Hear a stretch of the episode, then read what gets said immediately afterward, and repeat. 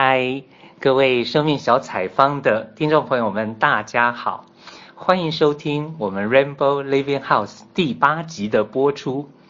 今天呢，非常非常的特别，不知道大家有没有听出来，阿宝我的声音是有点紧张的，因为我们这个来宾跟之前是不一样的。之前的来宾啊，可能是华人行动的我的同学，今天呢，是我们华人行动的老师哦，是哪一位老师呢？我们就直接请他来跟大家打声招呼。嗨，大家好，我是陈蓉蓉啊，很高兴在这里跟大家能够产生链接啊，也很高兴今天能够跟阿宝在这里共同跟大家分享一些我的故事。所以呢，昨天才刚到南京的我。今天就来了哦，那当然，这个合肥真的是我这辈子第一次来的。对，那说到蓉蓉老师呢，其实就不得不提到，会认识蓉蓉老师，就是在我们华人行动等于说是第二个月的培训的时候，那时候刘老师特别邀了蓉蓉老师替我们上了三天的家族系统排列工作坊。那那时候我第一次接触到加牌，那对我个人的帮助非常非常大，对，所以呢，就我我印象当中了，好像这个在今年九月下旬，我们华人行动深圳大会之前，蓉蓉老师的时间啊等等的，好像就已经这个不是那么好安排了。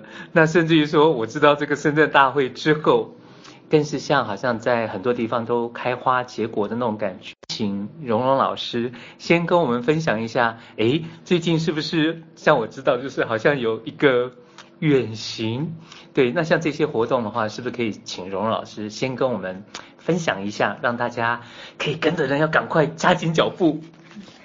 好，呃，最近是这个月的二十三号到二十六号。呃，会在香港有一次三天的工作坊。那么这一次工作坊，它能够促成呢，它也是缘起九月份的呃深圳的生命工作大会。呃，然后香港那边自在社呃的总干事陈美红老师呃就协助我这次主办了呃在香港那边的工作坊，所以我也很期待呃过几天的香港之行。那么在一月初，大概是九号这个样子哈。呃，在南京也会有一次工作，这工作坊呢，要感谢夏玉春。嗯、呃，玉春其实我们知道他很快就要出国，但是在他这么匆忙的时间里，啊、呃，有这么多的家务事需要处理的情况下，他跟我说，他说他要圆我一个梦，因为曾经我是在南京成长起来的，我是在南京整理我的生命的。呃，那么他说他在走之前想要为我在南京办一次工作坊，嗯，让大家觉得一个生命以那样一个状态成长起来，现在他再回到他成长的地方，好像要给我画一个句号，所以我非常的感激他。OK，那讲到南京，当然是因为我昨天还待在那边，好冷好冷的一个城市，零下一度 C。那当然，好像刚刚也提到，就是诶，接下来这个活动，那玉春的话，我们昨天也一起吃饭，然后甚至于我诶诶，我忘了哪一天，那个呃，我我时间确定了之后会把它摆上去，就是说他也接受我的专访。那。我第一次应该也不能说第一次，就是嗯好，可能之前听过蓉蓉老师的故事，但是可能你的起点，你的生命的起点，或者是说你刚刚提到的南京的渊源这个部分，可能我印象没那么深刻。那是不是就直接从这个地方，然后请蓉蓉老师开始跟我们聊起呢？好，说起南京呢，它对我来说是一个。非常特殊和非常重要的地方，嗯，因为当年我是在南京读大学，呃，那是零六年，我零六年到南京的，那么我后来在南京有待了将近八年的时间吧，啊，具体我记得不是很清楚了。那当时我刚刚去南京读大学的时候，是我生命走到了一个低谷，嗯，呃，那个时候时候，呃，有一段时间可能已经陷入到轻度的抑郁状态，嗯。就是嗯、呃，精神状态非常不好，然后常常会急躁、发脾气，嗯、呃，会觉得老天对我不公平，常常会看到呃周边人事物很糟糕的那一面，完全沉浸在这样一个灰暗的世界里。然后另外一方面呢，我的身体也很糟糕，然后。呃，咳嗽，我记得有其中有半个月咳嗽就是一直不好，然后最后会咳到就是停不下来的那种，我觉得没有办法再讲话，但是吃药也没有用，他就是咳。我觉得当跟我当时的精神状态有很大的关系。嗯，然后当时就是会失眠，就是整夜整夜的睡不着觉，然后这个就是恶性循环了。你越失眠，人越没有精神，啊，白天的生活没有办法。啊，读书也好，学习也好，工作也好，那你又会急躁，急躁你又反过来又会失眠，又会抱怨，这样一个恶性循环。那我的身体当时也是很非常非常糟糕，啊，黑眼圈很重。当时现在回想起来，当时真的是生命走到了一个很低很低的低谷。然后当时最糟糕的是什么呢？是我想要跟我的原生家庭断绝往来。嗯、在我那段时间，我甚至有一段时间想要把我的姓改掉。就是我叫陈蓉蓉，那时候我甚至想要把我的姓改掉，我觉得我再也不要跟他们有任何的瓜葛，我觉得我再也不想回去了。那我的内心对我的父母是有很大很大的痛恨的，我觉得我呃再也不想跟我的妈妈讲话，我也不想再去理我的爸爸，嗯、呃，甚至于我的外公外婆，我觉得他们就算是临终，我都不想再回去为他们送葬。那其实后来知道是当时我把我的家人都排除在外。所以后来我也理解为什么我当时我的生命状态会糟糕到那个地步。那，嗯，所以当时我的生命就陷入了一个我觉得快活不下去的样子了。都当然我的这些同学还看不出来，因为我在强撑着，但是我心里面知道，我好像已经快撑不下去了。我觉得我再这个样子下去，我要完蛋了。然后当时也很困扰我的一个健康问题呢，就是会痛经。就是他痛到就是可能到了经期的前两三天就没有办法，就上楼梯上个几步就会喘，然后脸色会发白，嗯、呃，然后就会走路都觉得很不舒服，嗯、呃，然后会痛一整夜，在床上一直打滚，一直打滚。那这种痛是从高中就开始的，那我就觉得他一年比一年重，就是这样的疼痛。后来他因为疼痛会叠加嘛，抑郁。后来我就觉得这样身体和心理被折磨，有一天我就觉得我快不行了，我真的快不行了。我说再这样下去我要死掉了。然后那个时候，因为我之前是一个很头脑的人，嗯，我觉得我是我是一个蛮聪明的人，我学我学掌握一门新技术的能力是非常快的。然后我我觉得我是一个科学主义的人，我不相信有宗教啊。哦，我不相信有上天啊，我不相信有神啊，我不相信有什么无形的力量的帮助啊。我觉得人就是要靠自己呀。嗯。呃，就所有东西必须是眼见为实的啊，没有那些东西的。那当时我是这样一个人。那当我的生命沉浸到那种低谷的时候，我觉得我开始投降了。我觉得我没有办法了。我觉得凭靠我自己的那份刚硬，已经没有办法解救我自己了。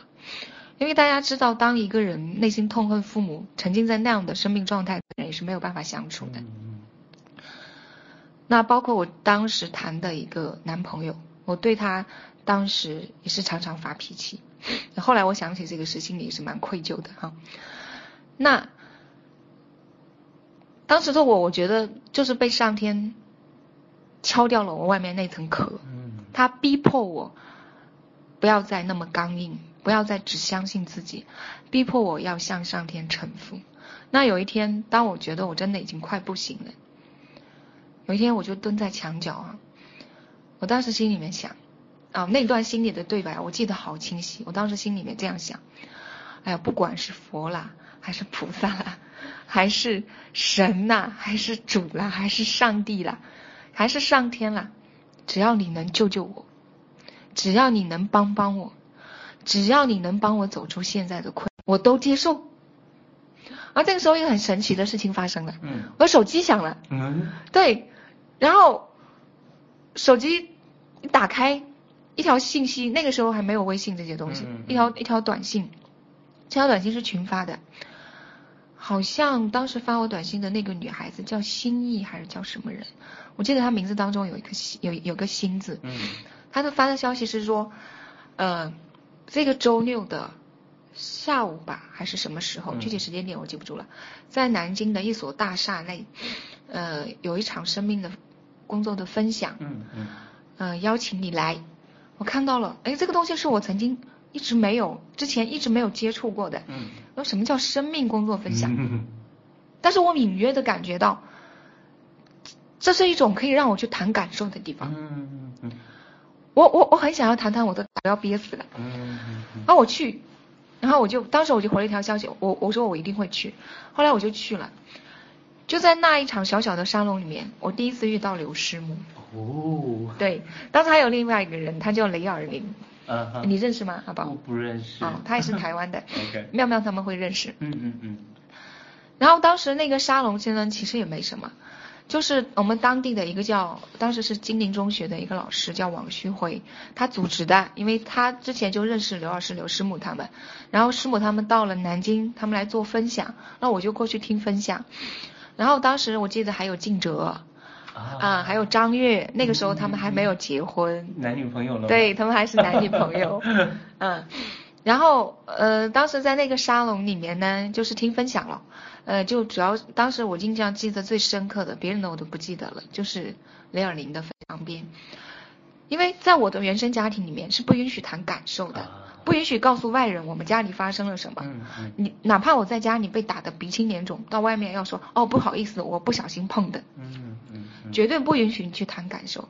那这么多年我压抑的感受，我太想要去谈了。那我有没有那个勇气？我也不知道原来生命是可以谈感受的。嗯。那当我听到雷尔林他娓娓道来，就那么细腻的谈。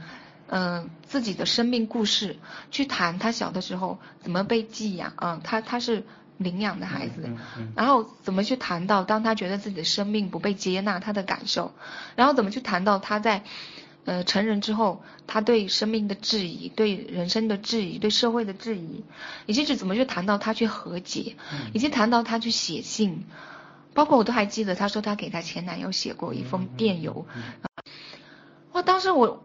我听到他就坐在我旁边，我就感觉到，哎，这个生命的故事还可以这样子去讲的吗？嗯嗯嗯嗯。那那然后我就感觉到，当他在讲的时候，我完全可以去很立体化的、细腻的去了解他这个人，而且更让我惊讶的是，他告诉我了那些生命的遭遇，我觉得是很糟糕的。嗯。但是我却看到他没有愤怒，没有情绪。嗯啊，有情绪吧，但是没有那种愤怒啊、张牙舞爪呀、啊、指责啊，他可以用那种温和的方式，带着自觉与自省的方式，去谈论他的过去、过往的带给他很多伤痛的生命过。那我我就在想，因为我的生命当时是很不平和的嘛，带有很多愤怒。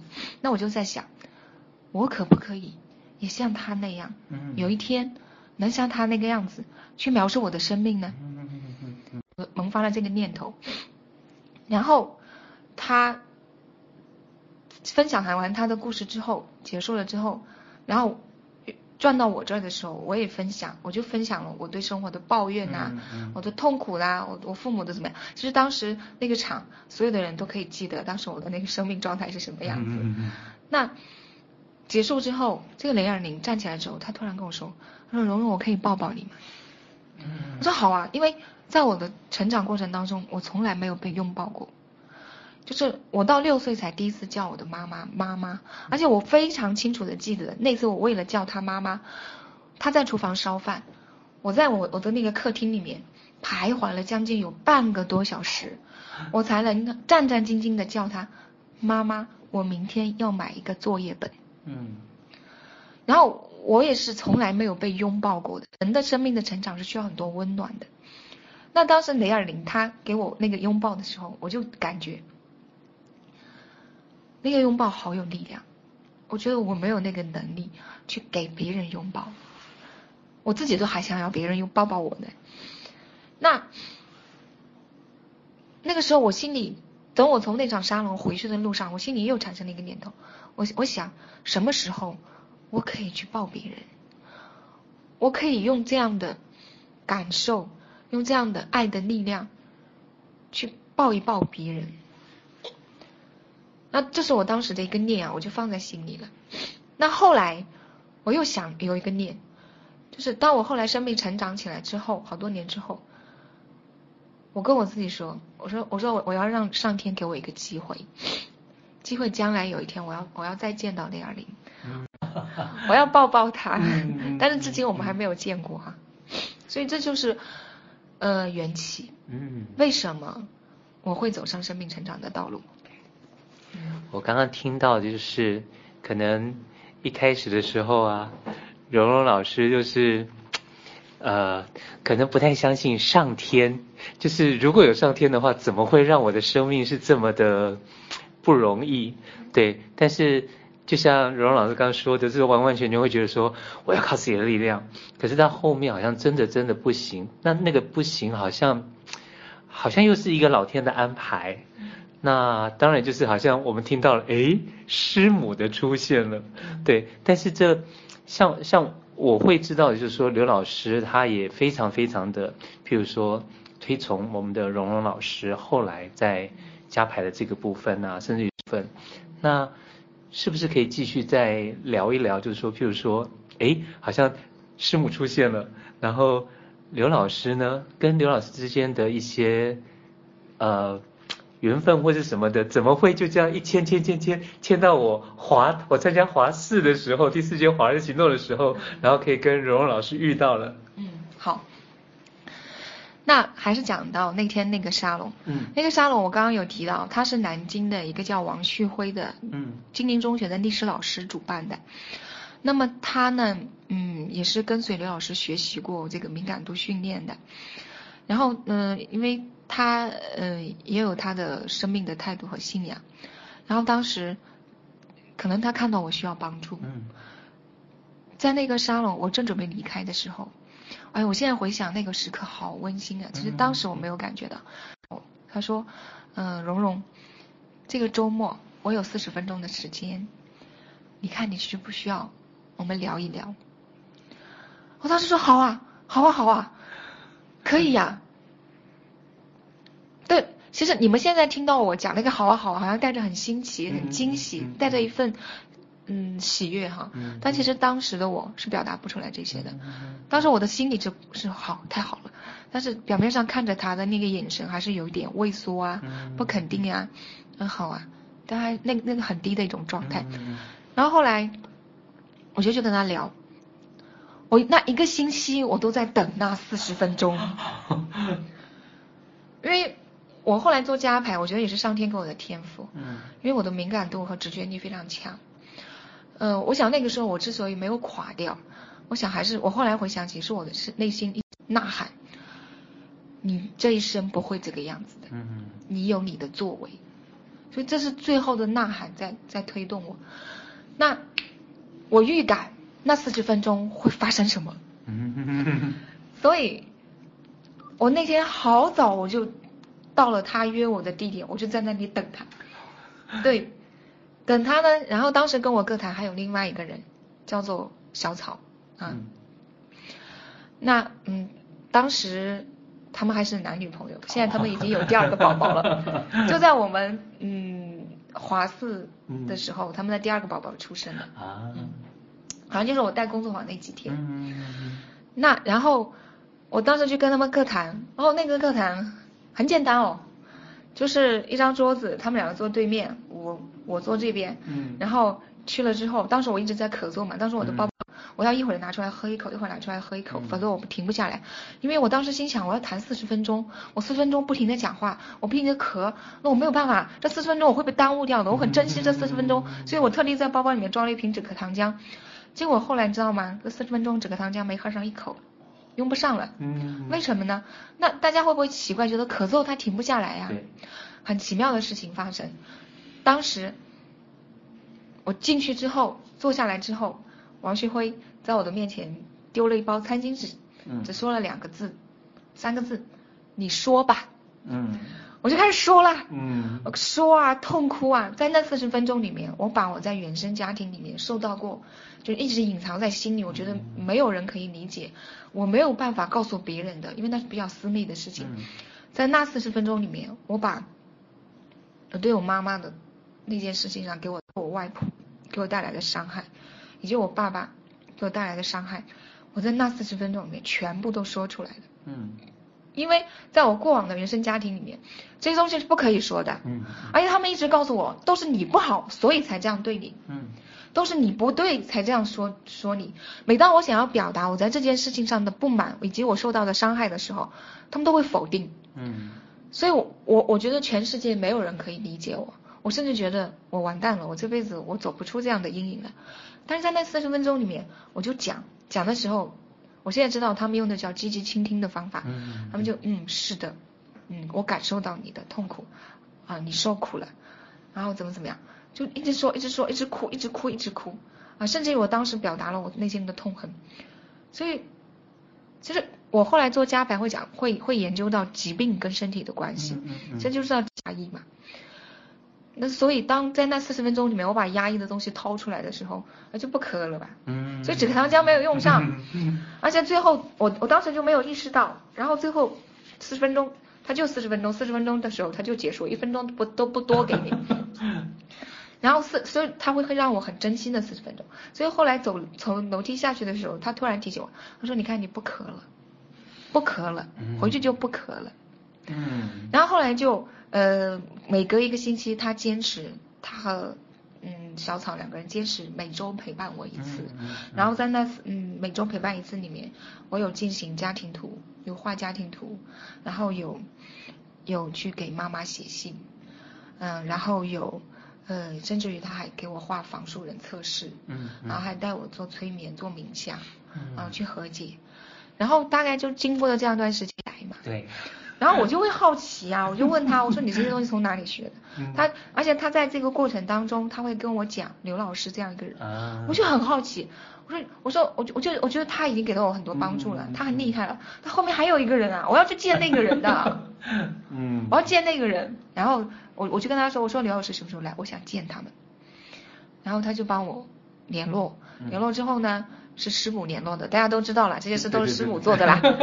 然后就师母呃给了我师母的电话，然后我就给，好像不是我主动联系师母的，当时我连这个主动性都没有，还是师母主动联系我的。嗯嗯，就是他打电话给我说，你是不是要约这个这个怎么怎么样？我说是的。然后他就给到我一个时间，我说那那个时间我可能没有空，然后他说，嗯、呃，那就没有办法喽，师母就是这个样子的，嗯、呃，那就没有办法了，我们只有那个时间可以约你，我调整。嗯。所以后来我回想，就是师母在做事情的时候，这种力道界限，其实后来也是我从他身上学到了很多这这方面的优点。然后就第一次见到刘老师了。嗯嗯。这第一次见到刘老师，就。当时我觉得，我记得那一堂课，我主我主要跟他谈的就是对跟我爸爸的关系，嗯，因为我爸爸小时候经常打我嘛，嗯，我很痛恨他打我，因为我当时心里的想法是，我到底跟你有什么仇？嗯，你要那样打我？嗯嗯，就是会把你两只脚拎起来，直接往头往地下这样一扔，就是大事小事他都往死里打的这种，我就不理解，我我说。你怎么会这样子？我我我跟你又没有杀父，就是杀父之仇。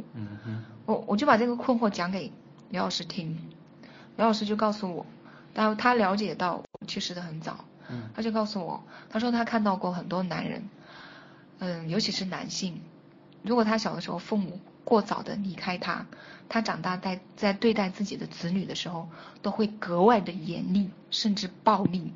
为什么呢？因为他心中有一个声音。当年在他小的时候，他宁愿有人打他，也不要有人不管他，也不要没有人去管他。嗯嗯。那当刘老师告诉我这些的时候，我觉得我心里一个石头瞬间放下来。嗯嗯嗯。不是因为我不够好，我爸爸才那样打我，因为他每次在打我的时候都有原因嘛，你学习成绩没考好啦，你事情没做好啦，你调皮啦等等，所以我每次都觉得是我太坏，他才那样打我。嗯。但在那一次的个谈当中，我找到了这个答案。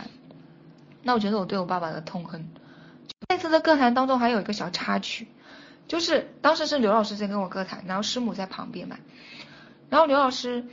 嗯，当时因为我对妈妈心里有很多痛恨啊、排斥啊，我是不接纳我的母亲的，所以我对女性其实也是有很多不认可的，包括我对我自己，嗯，当时也是不接纳我的女性身份，所以我为什么会痛经痛成那个样子？就是痛经女性妇科以及尤其是像痛经，呃这方面的问题，大多数都来自于两个原因，一个就是对自己女性身份的不接纳，嗯、另外一个其实它深层次就是对母亲、对家族中女性力量的不接纳。嗯、那当时呢，哦这些前背景啊，嗯、就是我对女性本来就是不接纳的，嗯、就是我对师母是没什么链接的，我甚至于回、嗯、都故意回避，不想跟她有眼神的连接。啊啊因为他的那个年龄段正好跟我妈妈什么相差不大嘛，他比我妈妈要大一点。那我本能的就当时我在跟刘老师谈我小时候怎么怎么苦，怎么怎么怎么可怜的时候，刘师母坐在飘窗上睡着了，还发出轻轻的鼾声。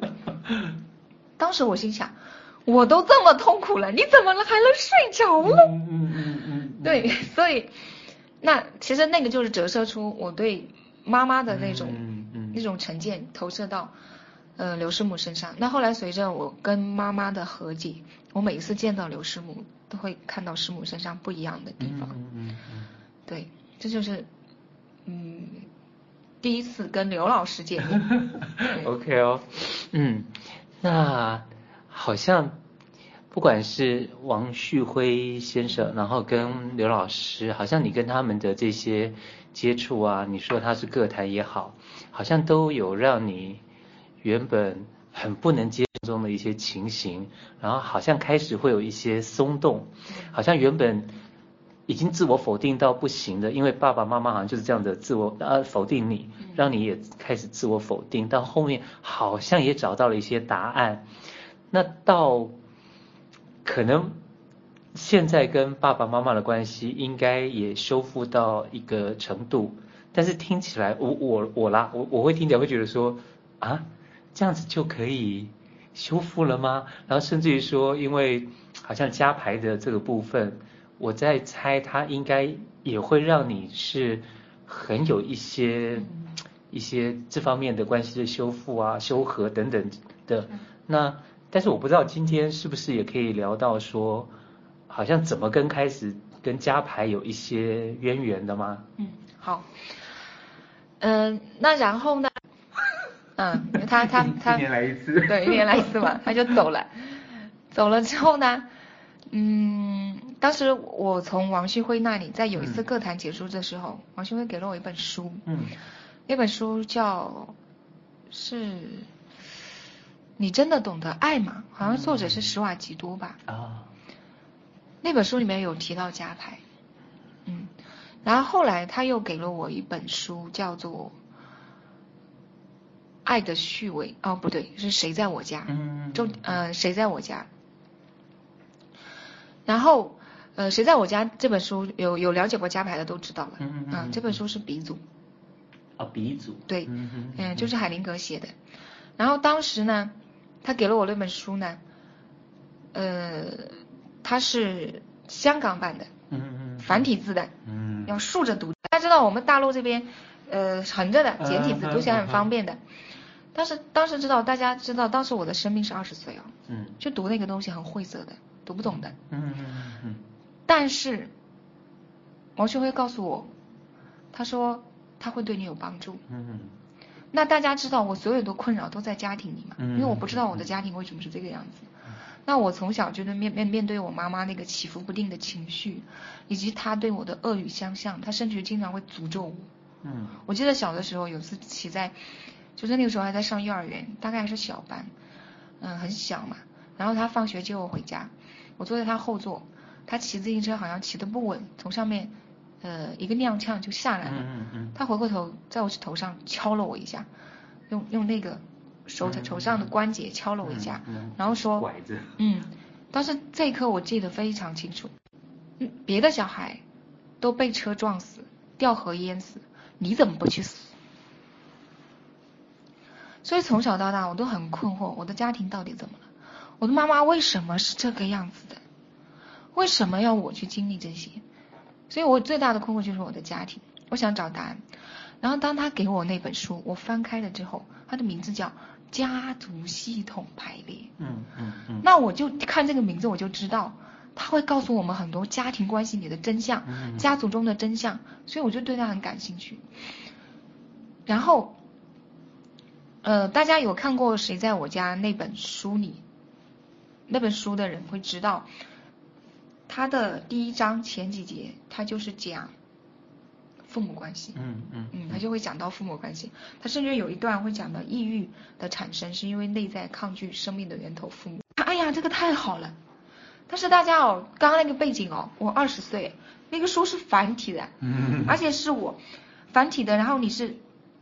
就是那个你真的懂得爱吗？那本书是繁体的，嗯，然后然后我我是看不下去的，看不下去，但是我知道他对我有帮助，嗯嗯，然后那个王旭辉当时跟我说，他说这个书你要回去看，当时对我来说，任何一一句话能给到我帮助的都是福音了，嗯，对吧？我就像抓到救命稻草，但是我又是个穷学生，又没有那么多钱。呃，去上课啊，还是怎么样？那身边有这样的资源，我要赶紧利用了。然后我就看，然后你真的懂得爱吗？那本书，我是用手指头指着上面的字，一个字一个字念完的。因为那个书对我来说太难理解了，嗯，有的时候会觉得看不下去，我是逼迫自己把它看，嗯，而且有的时候就是看不懂，然后我就发消息给王学辉，我说我看不懂，嗯，他说没关系，你的潜意识。会吸收他想要的，嗯，你头脑没看懂没关系，然后我就我想好，那我接着看，那后来我就想，嗯、呃，我不要一下子贪多，我今天看一段，嗯，然后我让我的潜意识去动，他告诉我潜意识是会动的，所以那个时候我就已经开始去领悟什么是潜意识了，因为加牌就是讲潜意识嘛，然后那后那我就比如说我读一段，读一段，然后我大概理解的里面的意思，然后我这两天我就停下来不看。我就安多做安静去接收，有没有什么领悟出来？哎，我就发现这样很好。嗯。比如说我今天读了这一段，我根本不知道什么意思。我睡一觉醒了，哦，好像理解里面有一个有一句话了。嗯嗯。然后，然后我再翻过头，再把那那段再读一遍，哦，好像又理解一句话了。嗯。就这么半年多才读完。读完之后，我觉得不过瘾。啊，我觉得，因为他说他他当中有提到家庭系统排列海灵格，而我就知道。海灵格才是创造这个方法的人，我要找源头。嗯，然后我就把他给我的那本《谁在我家》，谁在我家，当时他给到我是电子版，我去打印出来。嗯，然后呢，呃，书很厚嘛，我没有办法天天带嘛，我把它打印出来，分订成小册子，大概五五十页一册，五十页一册，啊，用那个 A4 纸打印出来。我记得当时我有个斜挎包，斜挎包包比较大，正好能装下。A4 纸那么宽的一本书，然后我就把它打印出来。比如说，我我走到哪都把它背在身上，等地铁的时候我就拿出来看，等公交的时候我就拿出来看，然后一点点看，一点点领悟，一点点看，然后看的时候一边对照我的家庭，嗯嗯，就那个时候，后来就后来。家排非常注重知行合一，嗯嗯，你学到的一定要放到生活中用，一定要放到自己的生活中去领悟。我那个时候学家牌的方法就是我看了，然后对照我的生活，我就在用这个方法。然后那本书第一遍看完之后，我还是觉得我没有完全看懂。嗯嗯，在看的过程当中，我那个时候我记得每天我都要给王学发短信，我现在觉得我那时候好烦他呀。我现在觉得我那时候好烦他，嗯、我我现在想他怎么会有耐心那样子陪伴我的生命的？嗯、那我没看不懂的我就发短信问他，没看不懂的我就发短信问他。那这样一遍过来之后，我告诉他我一遍看完了，然后他跟我说，他说那本书他看了两三遍。嗯嗯嗯嗯。哦，原来这样子啊。然后我又回过头又重新就这样反复看，反复去对照我的家庭，在这个过程当中，我知道我妈妈为什么是那个样子了。我知道我爸爸为什么是这个样子了，我知道，我知道我的生命为什么是这个样子，我都知道了。嗯嗯。哇，太好了。然后，但是我当时只是停留停留于理论嘛。嗯。然后在那个过程当中，还有一件什么好事发生呢？就是我每周那一年，我每周会去参加一个查经小组，嗯，会去读圣经。就读圣经的人会知道啊，圣经里面它有那个神的概念，嗯，就是上天的概念，让我。然后要做祈祷，要做祷告，要做安静。然后我那个时候就，每当我觉得我自己没办法了、无力了，不知道该怎么办的时候，我就祷告。其实那个就是安静，跟上天进行链接。对对对。那后来这两个方面，其实在那个时候我都同时进行着，只是我后来才回想起来，才知道那一段的成长对我来说有多重要。好像上天要么不给我，给就给到我精华了，是不是？嗯。呃，当我在理论上了解的差不多了之后，我就开始去网上找影片。嗯。海灵格的那个那个录像嘛，那个基本上我都看过。嗯嗯嗯。看过之后，我就哦，原来排列是这个样子的，原来这个代表走来走去哦是这个样子的。好，看完之后我又觉得不过瘾了，我要看现场的。然后我就到在南京去找各种各样的家庭系统排列工作坊去上。然后就这样慢慢的，我一边学一边结合我的生活，一边学一边结合我的生活，就这样走上了家排式的道路。哇哦，这个听起来就是怎么说呢？就像你刚刚讲说，好像上天要么不给，要么给你最好的。可是我听到的是前面的这些，好像如果没有这些经验的话。好像一下给后面的这个好像也不会有体会，好像会有这种感觉。那，嗯，实在很想继续聊下去，但是其实我有点，有点，嗯，会觉得好像一集差不多这样的时间是 OK 的。那我觉得我一定要跟蓉蓉老师敲另外一个时间，再录另外一集。对，也或许就是好好的来聊聊加排这个部分。那今天在最后最后的部分的话，嗯，我都会。按照惯例会想请来宾啊，是不是有一段话是可以送给我们的听众朋友们当做祝福的呢？好，那如果要我送祝福，啊、我想送出最真诚的祝福。那么真诚的祝福是什么呢？那当然来自我的生命体验。嗯，我想告诉大家的是，如果你的生命里在遭遇痛苦，在遭遇磨难，甚至你觉得过不去了，没有关系，不要放弃。你的生命当中的每一段磨难的背后，都有上天为你预备的礼物。你有没有那个智慧啊？要不要去学习拥有这样的智慧，去收取那样的礼物？所以我的祝福就是，祝福每一个正在经历生命困难的朋友，能够愿意走到上天的面前，能够寻找到一种方法，收到那份礼物。然后活出自己的使命，真的是太好了！这这个是我今天这辈子第一次来合肥收到的最棒的礼物了。那最后呢，我们就一起来跟我们的听众朋友们说拜拜了。好，拜拜，下次再见。拜拜。